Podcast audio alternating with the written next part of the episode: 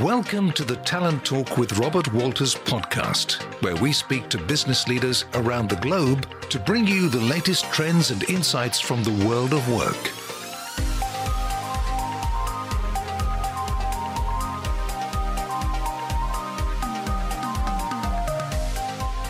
Hello, and welcome to the fifth episode of the Robert Walters How To podcast series. Uh, it's hosted by myself, Tom Andrew, as before, look after the operations team down at Robert Walters, focused on financial services. And this week I am joined by Dom Horn, an absolute veteran of RW commerce business, eight years with us. Cheers for joining, mate. Thank you very much. Thank you for having me. Welcome, welcome. I mean, how many times have you been forced to do a podcast before, Robert Um, Walters? I think this will be the third or fourth. Um, Okay. So definitely, definitely not my first rodeo, but I wouldn't say it's um, something I do every day. Oh well, dab hand if you've done three or four of these before, mate. Dab hand. Um, so just a little bit about Dom's market. You work as a commerce business, and that is essentially accountants in every industry. Pretty, pretty much anything that isn't a bank, effectively, is what is what we will cover. So from the moment you qualify, either in practice or in industry, um, you'll, you'll, sort of fall under um, my team's remit. And there's anything from you know retailers, hospitality, oil and gas businesses, tech, pretty much anything and everything really. Cool. So should we start by defining what is practice? Because the how-to for our title here is how to step away from practice. What is practice? Practice is um, an accountancy practice, so it's um, traditionally known as like the audit firms. Um, the sort of best known ones will be like you know Deloitte, PwC, EY, but this will go right down to some much sort of smaller firms who will um, be practicing audit in any any way, shape, or form, basically. So um, you know today we'll be trying to cover uh, you know people's first move out of that.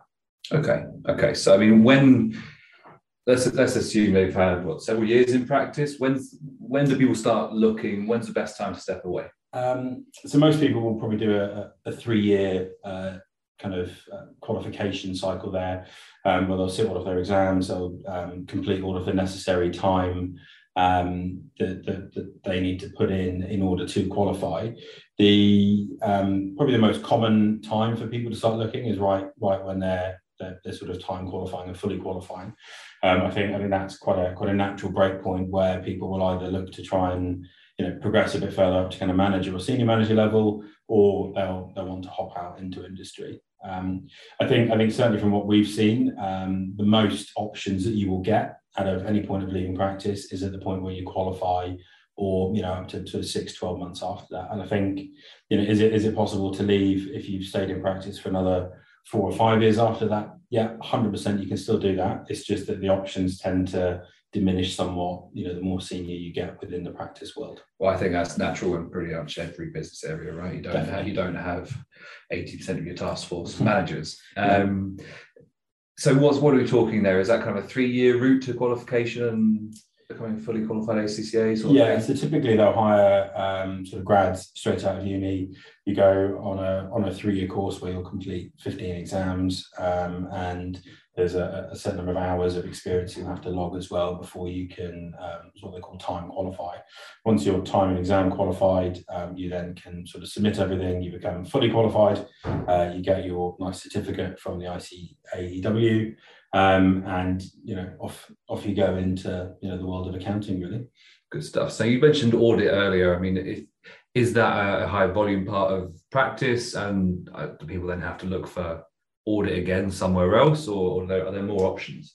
Um, I'd probably say it's the highest volume that we that we see. There Obviously, other areas of practice, sort of tax, uh, corporate finance, M and A, but audit is probably the most common one that that, that we tend to to kind of help people um, sort of leave and, and exit basically.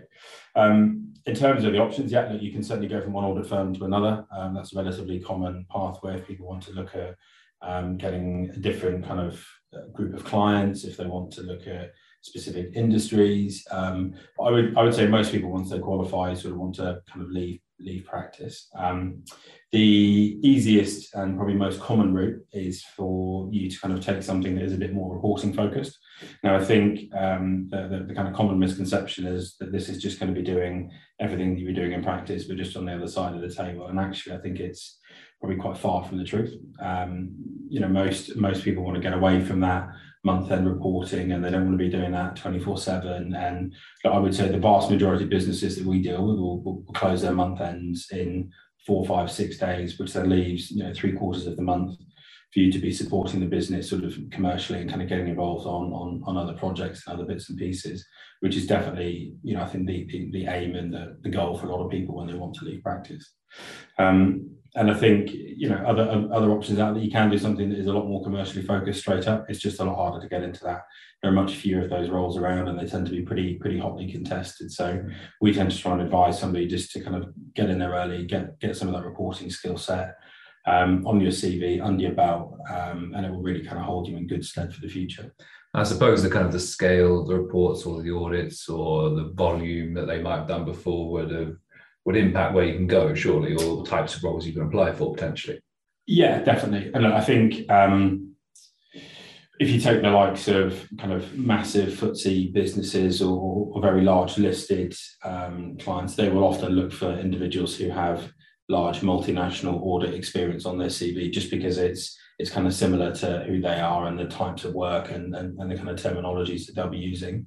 That said, as well, the, the, kind of SME market will probably look for somebody that's had slightly smaller audits where you've had a bit more breadth of experience as well. Now, you know, is it is it impossible to kind of move to one if you've got the other? No, definitely not. It just kind of makes it a little a little bit more more tricky.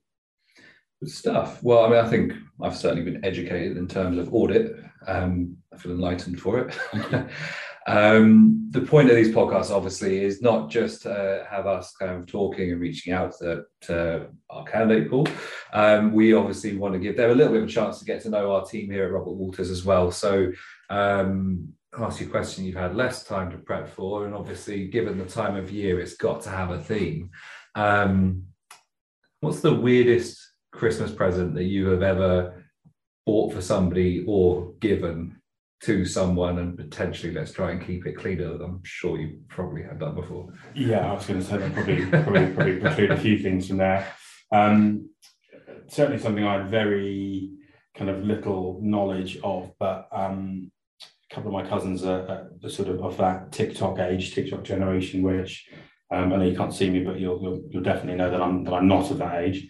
Um, well, at least we have something in common. Yeah, rugby and not TikTokers. They've um they've been asking for these um uh, kind of like light rings that are on stands for them to stick their phone in so that they can go out and stand in the street, record these TikToks and kind of dance around like lunatics. And I definitely did not look like the uh, average individual going into a shop buying one of those the other day. I can tell you that. So you say if we walk down the street and see someone with a halo like light ring, it's probably your cousin. Uh, probably yes. Yeah. So please look out for them. Fair enough. Uh, well, let's wrap this up by asking you, who do you want to talk to this week? Who do you want to reach out to? Which CVs do you want to see? Um, anybody that wants to leave practice, you know, even if you're thinking about it, even if you're not sure what's out there, if you want to kind of, you know, look at example job specs and things like that, more than more than happy to have a chat. Um, we've we've we've actually just released a um, a a PDF guide as well um, that we'll stick a link to in the description for this if we can. Um, know, we can, can, can send out copies of that, which just gives you a bit of a flavour as to really what's out there in a bit more detail than we've than we've gone in today. Absolutely. Uh, as always, all the contact information for everybody who's guests on our podcast and myself as well will be attached to the invites. Uh, thanks a lot for listening, everyone. I really hope you enjoyed it. Dom, thanks for joining us. And um, fingers crossed, we will learn something.